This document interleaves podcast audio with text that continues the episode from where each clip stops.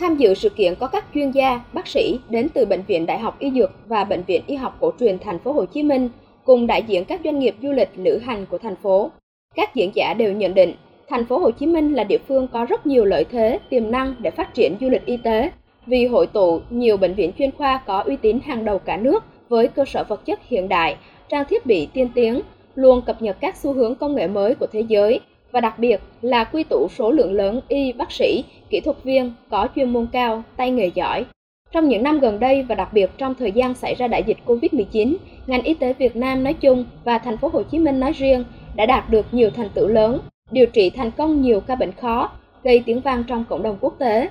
Những năm qua, ngày càng có nhiều kiều bào, khách quốc tế đến thành phố Hồ Chí Minh để tìm kiếm các dịch vụ y tế, chăm sóc sức khỏe, trị liệu thẩm mỹ, nha khoa vì nhận thấy tay nghề của các y bác sĩ và chất lượng dịch vụ tại đây rất tốt nhưng lại có mức chi phí cạnh tranh hơn nhiều so với nước sở tại.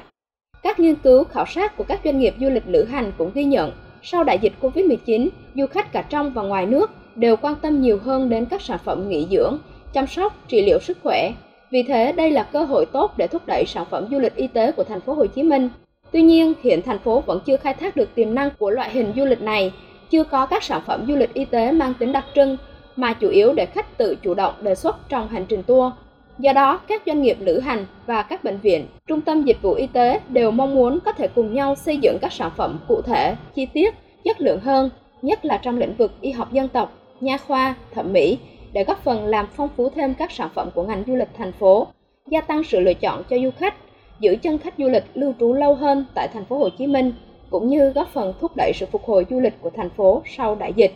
Bác sĩ chuyên khoa 2 Đỗ Tân Khoa, Giám đốc Bệnh viện Y học Cổ truyền Thành phố Hồ Chí Minh nói: